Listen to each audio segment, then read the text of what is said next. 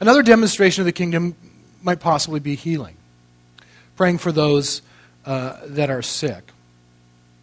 In the, uh, in the Gospels, as we look at the uh, demonstration of the kingdom by Jesus and the ministry of Jesus, healing is overwhelmingly the most common expression of the kingdom of God. More than all of the things we mentioned caring for the poor, loving people, all those things are there.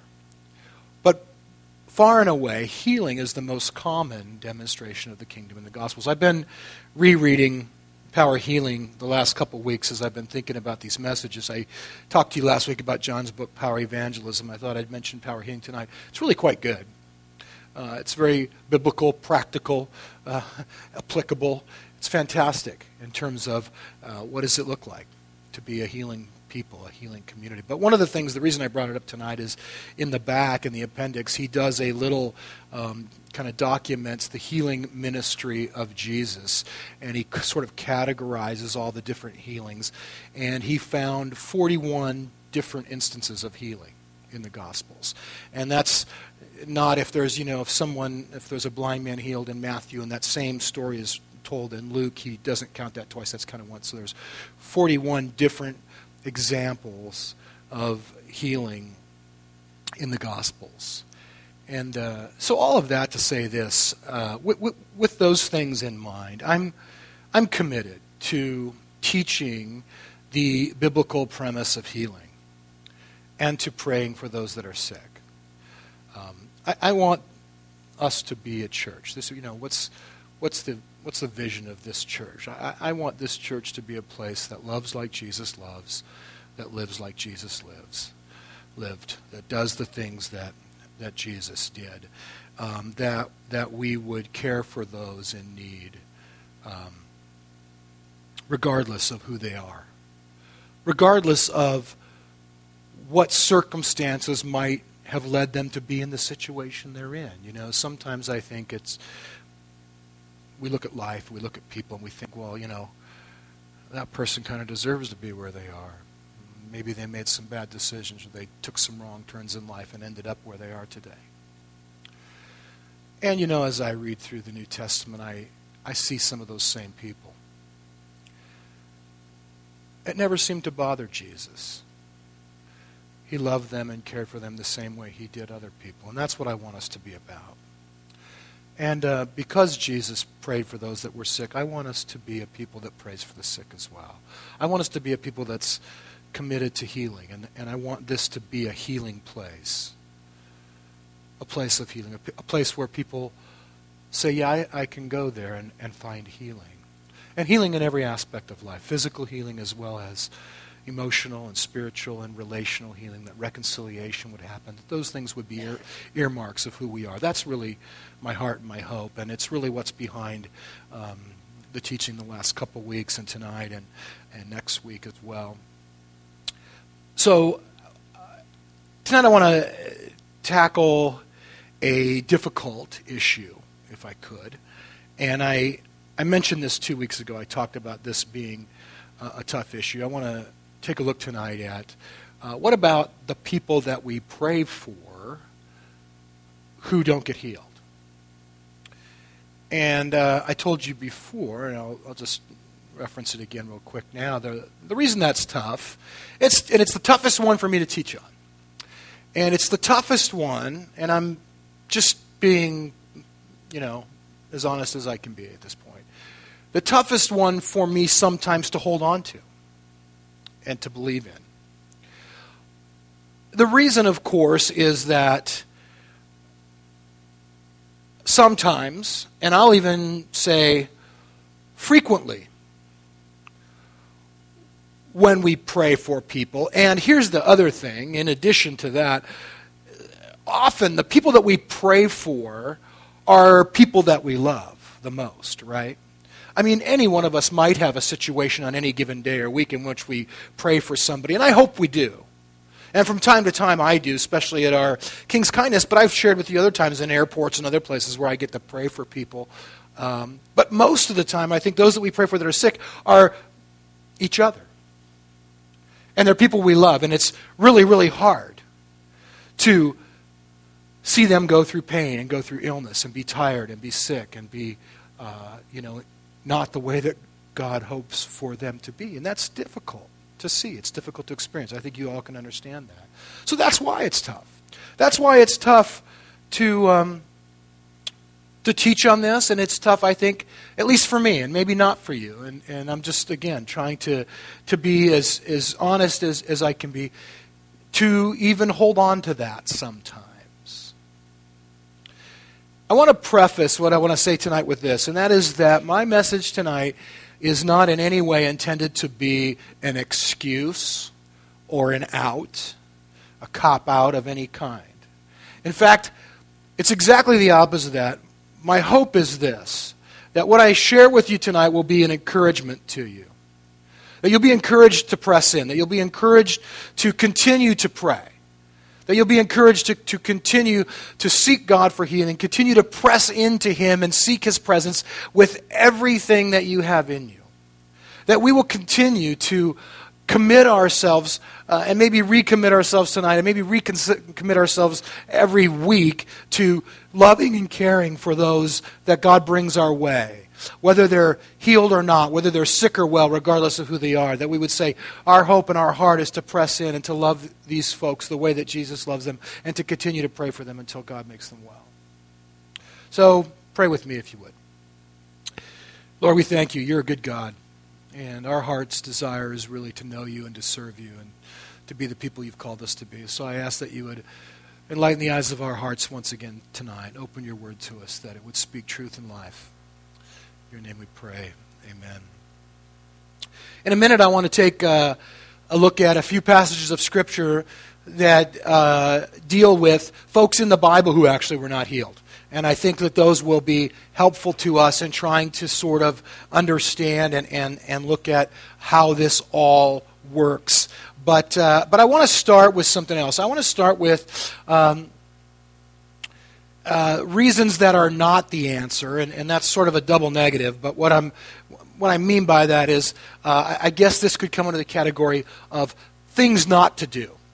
Or these are not the reasons that people are not healed when we pray for them. And I bring this up because I, I realize that um, sometimes there are perspectives that are we might have been influenced by that might have uh, caused us to to to think or act in a certain way towards people. I think most of you uh, that have you know if you've been here at all any period of time, you you know how much I love the whole church how much I care uh, about uh, unity in the body of Christ and, and how uh, blessed I am that not all churches are the same.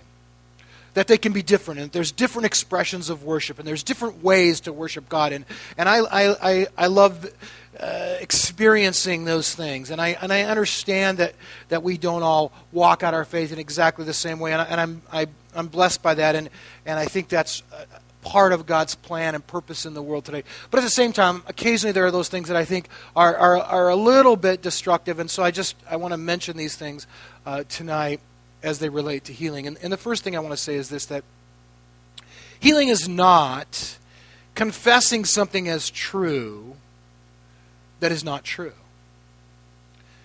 Healing is not confessing something as true that is not true.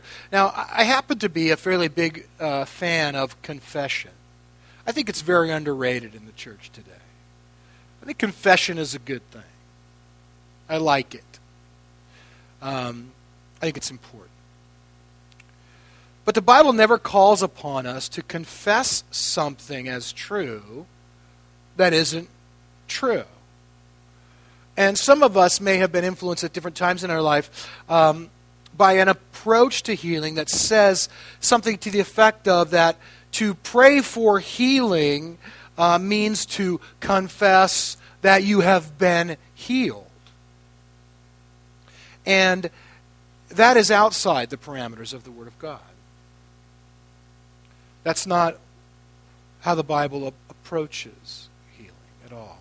There's an interesting little story in the Gospel of Mark, Mark chapter 8, they came to Bethsaida, and some people brought a blind man and begged Jesus to touch him. He took the blind man by the hand and led him outside the village. And when he had spit in the man's eyes and put his hands on him, Jesus asked, Do you see anything?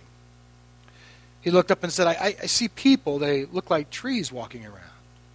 Once more, Jesus put his hands on the man's eyes, and then his eyes were open. His sight was restored. He saw everything clearly.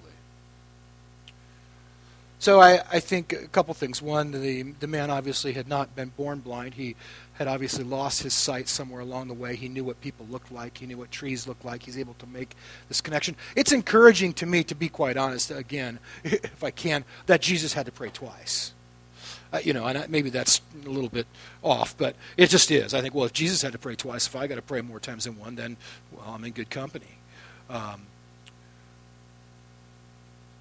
after he prayed the first time, you know, the man says, I can see, it's sort of there, but not fully. People look like trees walking around. I don't quite get it. And he didn't say, nor was he encouraged to say, Well, you're better. You're all better. You're healed. In fact, what Jesus did was when he saw that the man was improving, but not totally better, he went back and prayed again. And I think that's a good pattern for us to follow. Um, he doesn't instruct him to claim his healing or to confess his healing as being uh, true when in fact it wasn't true. He doesn't instruct the man to throw away his glasses or to stop taking his medication, you know, whatever the case may be. Um, and yet, sometimes that is the approach that is taken. I, I heard a story, and um, I, I did not experience this personally, but I, it came from somebody who I respect and trust as being very credible. About a young guy, college age guy, who had very bad vision and uh, got prayer for healing, received prayer for healing, and uh, afterwards said, I, am I was, I'm healed. I'm healed. Uh, and so he quit wearing his glasses and he, he claimed he was healed. But he wasn't healed. And so a couple of things happened. One thing that happened is he began to fall behind in his studies at work or at, at school and also get headaches because he couldn't read. He was in college and it requires a lot of reading. And he's, you know, str- there's a tremendous strain on your eyes to try to read when you should be wearing glasses. That's why you get glasses. And so he's falling behind in school because he can't read the material that he's been given to read. But he keeps saying, I'm healed. I've been healed. And believed and was taught that that was faith, that he had to have faith. And so that was the approach that he took. The other thing that happened is he also was driving a car. And if you've ever, uh, you know, got a driver's license, you know that part of that test for that driver's license, you know, you A, B, P, Q, D, or whatever, you read the thing. And your driver's license is contingent upon being able to see. That's a prerequisite to drive a car. And this young man was now not able to see, but was saying he could see, was driving a car. He ultimately caused an accident, and uh, by the grace of God, no one was killed. People were injured, and it was, you know, again, I think a blessing that it wasn't any worse than it was. But all of those things happened because he was saying, I've been healed, when in fact he actually had not been healed. And so I would say to you this that if, if in fact God heals you, it will be evident. It will be apparent. You'll know. Whatever was there will not be there any longer. And it, it's, it, you know, if you're on medication, let me say this, uh, and this happens uh, more often than it should, people will say, well, I'm healed. I don't need to take my medicine anymore. Uh, I would say this your doctor puts you on the medicine, and your doctor will take you off of the medicine. So if you're healed, you at some point in time had a test that the doctor determined you need this medicine. So if you go back to the doctor, they do the same test again. He says, Oh, hey, look, you don't need this medicine anymore. You can stop taking it. Then you can stop taking it. Praise God, you've been healed. But I wouldn't do that as an expression of faith to say, I've been healed, when in fact, maybe you haven't been healed. And I, and I want to say, that's not a lack of faith to do that. What that is, is wisdom. It's wisdom and it's honesty and it's reality. And, and, and Jesus deals in wisdom, honesty, and reality. Okay? The kingdom of God is not the magic kingdom. It, it, it doesn't exist in the realm of Tinkerbell and fairy dust. It's a real live kingdom with real life power. And, and if we're healed, we'll know we're healed, and we, and we can and then uh, respond accordingly. But it's not, um, you, you know, a lack of faith or an expression of faith to say we're healed when we're not. I'm going to talk in depth about faith next week. I would encourage you, if you can, to be here. I want to do my very best, and I'll tell you right now it'll probably be inadequate, but I'm going to do my best to do an exposition on Hebrews 11.1 and talk about what faith really is and how faith really works in our lives. Um, but for tonight, simply say this that faith isn't claiming something as so if it isn't really so. That's not faith. Very often, and, and I, I say this from experience of 30 years of being in a movement that prays regularly for those that are sick. Very often, when someone is not healed, um, one or two responses, one of two responses are very often given. One response is, well, you didn't have enough faith, so therefore it's your fault you weren't healed. Or two, it's not God's will that you're healed, so therefore it's God's fault that you're not. And I want to say that those can be tremendously damaging assessments to give to someone else. And I know in my own history um, way more people than I wish I did who have been wounded by those assessments being given to them. I'll share just just one of those with you. Brent Rue is a gentleman who was a vineyard pastor. He pastored the Vineyard Church in Lancaster, California, the founding pastor there. Brent was actually on staff with Ken Gulliksen, who was the sort of first ever vineyard guy before Wimber or any of that. He had a vineyard in Los Angeles, California. Brent was on staff with him, and he was there back in the Jesus movement with Keith Green and all that. And so he was sent out from there to plant Lancaster. Lancaster uh, grew and became, uh, you know, very, very fruitful church. Actually, um, Steve Sjogren, who planted Cincinnati Vineyard, uh, came out of Lancaster. Um, Tri Robinson, pastor of Boise Vineyard, came out of Lancaster. Dick and Laura Wong, who were the original Portland Vineyard pastors, came out of the Lancaster Vineyard. Um, Brent was a wonderful guy, big, tall Norwegian, big, tall. He's like six five and weighed about 90 pounds. This big, skinny Norwegian guy, and he just had this huge smile on his face all the time. He just loved people. And uh, during the course of his ministry, Brent uh, contracted cancer. He got cancer, and he struggled with that for several years handled it incredibly well. Tremendous faith, continued to pursue God and continued to minister and do all he could do, uh, diminished energy levels and things like that, but it continued to work. Had, had many, many people pray. In fact, this was, you know, uh, in a period of time when, you know, in the vineyard movement, a lot of visibility was given to you know the vineyard and what was happening and i would say it was a who's who of christianity today that prayed for brent everybody that was anybody ever you know, prayed for Brent. And yet he continued to get sicker and sicker. At one point, a prophetic person, a well known prophetic person, uh, visited Brent and said to him, Thus saith the Lord, uh, this is not unto death. You will not da- die, you will surely live. And uh, on and on. And so uh, Brent and his wife and, and those around them really took that word to heart and were greatly encouraged by that. They just believed with all their hearts that that was going to happen. And it didn't happen. Brent died. And in the aftermath of that, Brent's wife had the opportunity later to speak with that prophetic person again. And she said, I, and she wasn't accusatory in any way. I just questioned. She goes, I don't understand. I don't get it. I don't, you know, I, I thought that he would live, and he, and he didn't. And the response that was given back to her was, well, he must not have had enough faith or he wouldn't have died. And it took years to recover from that. And I, I don't want to hear that. Let's not say that, okay? Let's not do that. Let, let, let's, let's not put that on someone. I said last week there are no formulas. And we can't always say this is that. And it's not our place to begin to determine who does and does not have enough faith. When we do that, I believe we've crossed a line that's not a good line to cross. We've entered into a realm of that's God's job, not mine, and I'm doing something that only God can do, and I don't think we should do that. The truth is this at the end of the day, we don't know why some people are healed and some are not. We don't know that. And I am perfectly comfortable saying, I don't know. Did I make you guys mad? It's my kids. My kids are leaving.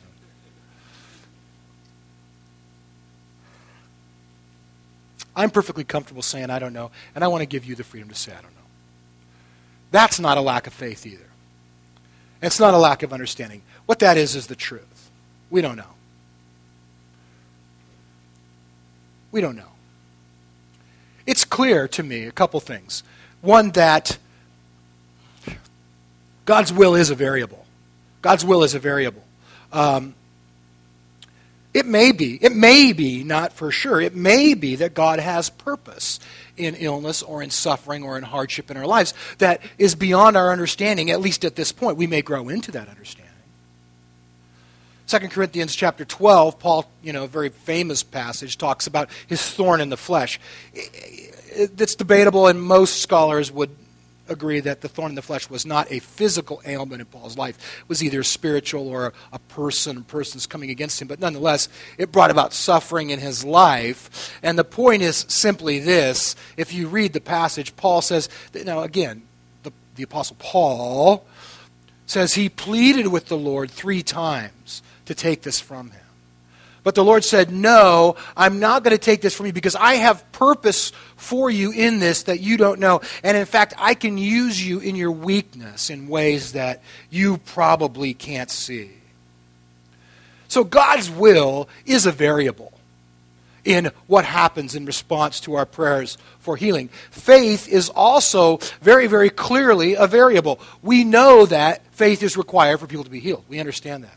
Jesus, how many times did Jesus say that? Here's a few, and two different times in Matthew 9, once in Luke. There are probably um, at least three or four other passages in the, New, in the Gospels where Jesus says, Your faith has healed you, according to your faith. Be it done unto your faith. Your faith has made you well. So, faith is also a variable. There are also other variables. There are other things that are factors in how this whole thing works.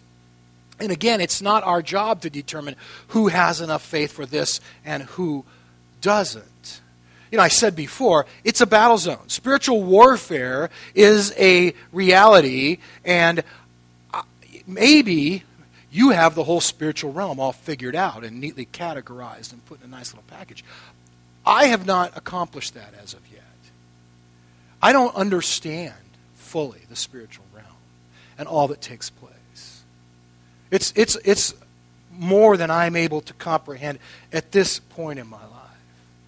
But it should not surprise us that, one, sp- spiritual forces, i.e., demons, can interfere with healing. That shouldn't surprise us. Nor should it necessarily surprise us that humans have the ability to interfere in the healing process because we all, both uh, demons and humans, are free agents.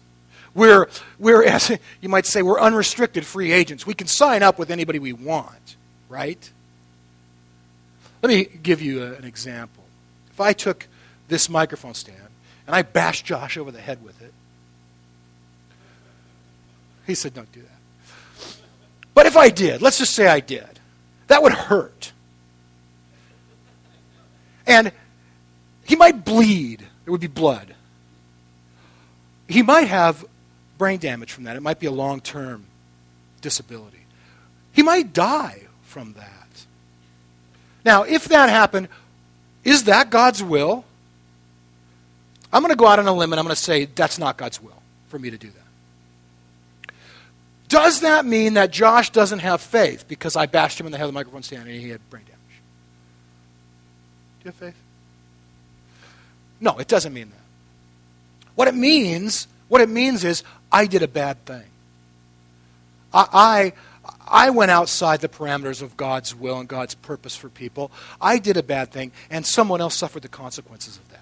And in the spiritual realm, those same things can happen. And in life, those things can happen. And there are variables in every situation. And every single person that we pray for, every situation is unique and is different. We live in a fallen world.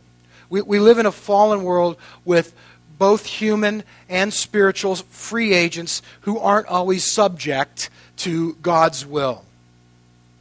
And as much as the question why plagues us, as much as we want to know why isn't this person healed? Why is one person healed and not another? Why don't everybody we pray for get healed? All those things. The, the answer still is I don't know. I don't know. I, I, I don't know. I do know this. I know God. And I know God's purpose, and I know God's plan, and I know God's will, and I know God's reason for sending Jesus to us, and I know it's, it's His will that we press into Him and that we continue to seek Him with our whole hearts, and that we continue to do the things that He's put before us to do, and that we continue to pray, that we persist, and that like the widow going before the unjust judge, that we cry out for justice and we don't stop until we get it.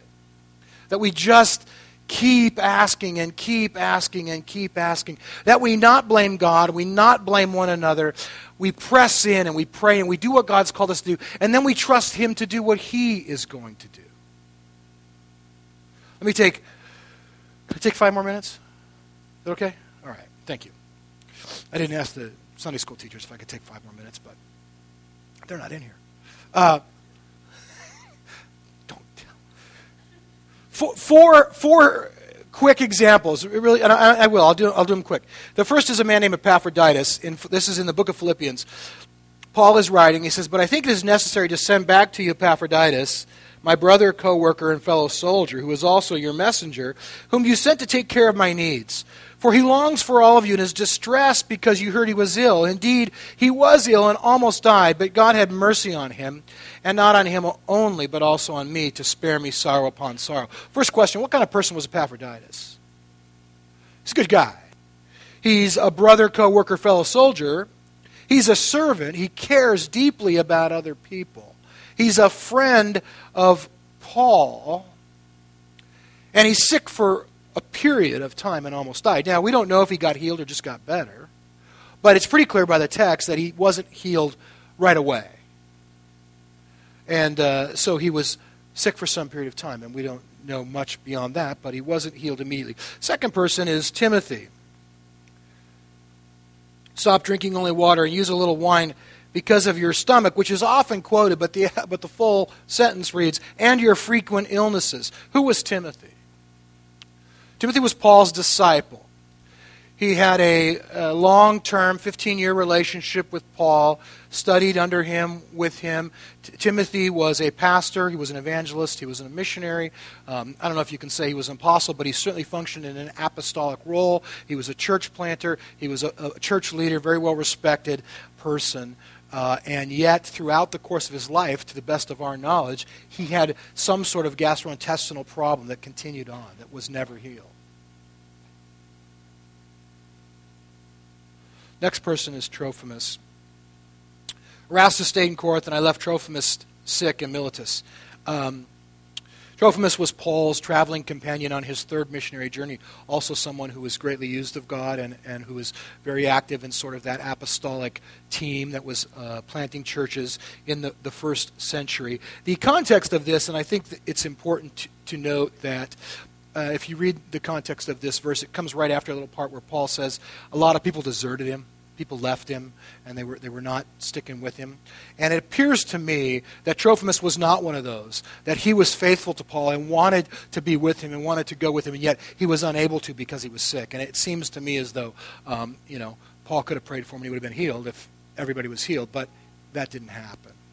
Fourth, fourth person on my list is Paul himself uh, in Galatians. This is not his thorn in the flesh. This is a different time in his life. As you know, it's because of an illness that I first preached the gospel to you. And even though my illness was a trial to you, you did not treat me with contempt or scorn. Instead, you welcomed me as if I were an angel of God, as if I were Christ Jesus himself. Um, few things on that verse. First of all, I love this that the fact that Paul was sick didn't stop him from continuing to do the things God gave him to do. And don't let uh, you know shortcomings, whatever in your own life stop you from doing the things that God's given you to do. Paul continued to press in and do what God had called him to do, even though he was sick. Second thing I love about that verse is the way that the Galatians responded to Paul, who was sick.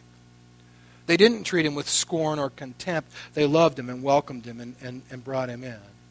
But it also strikes me that Paul, too, had an illness that it appears as though he was not healed of, but that continued to, to plague him for at least some period of time. And so the reason I bring these things up is simply this, and, and I'll try to wrap up really quickly. these are all people of faith.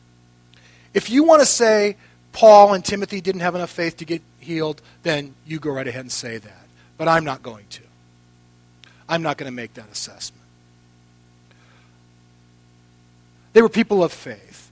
And they, they were in an environment in where healing was happening all around them, and yet it appears as though, uh, for whatever reason, they were not healed uh, immediately.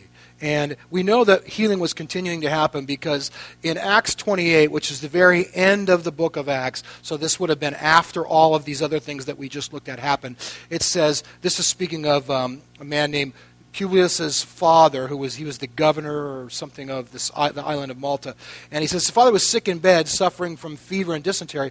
Paul went in to see him, and after prayer, placed his hands on him and healed him. And when this had happened, the rest of the sick on the island came and were cured. So Paul continued to pray for people that were healed, and yet at different times in his ministry, his friends and cohorts and faithful guys that traveled with him were not healed. That bugs me. That's perplexing to me. I, I quite honestly don't get that, and yet I, I find a little bit of comfort in it, in that it, it, it gives me some understanding of, of our situation at times when people among us aren't healed. It also appears, and this is another variable, that God at times is selective as to who he chooses to heal and who he doesn't. And again, I don't know that I like that.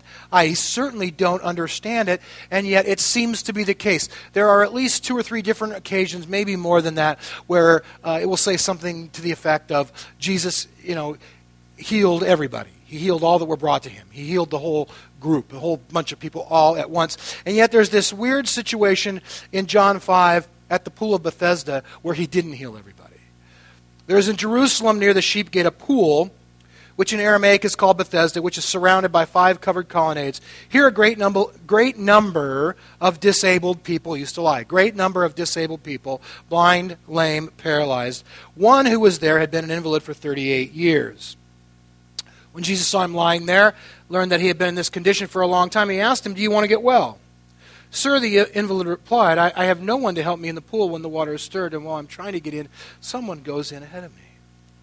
Jesus said to him, Get up, pick up your mat and walk. At once the man was cured. He picked up his mat and walked. And so, in the midst of a great number of people, Jesus chose to heal only this one. So, in the end, we don't know. We, we don't know why some people are healed and some aren't. But we pray. And I believe that we pray with the faith and the belief that we have at the moment.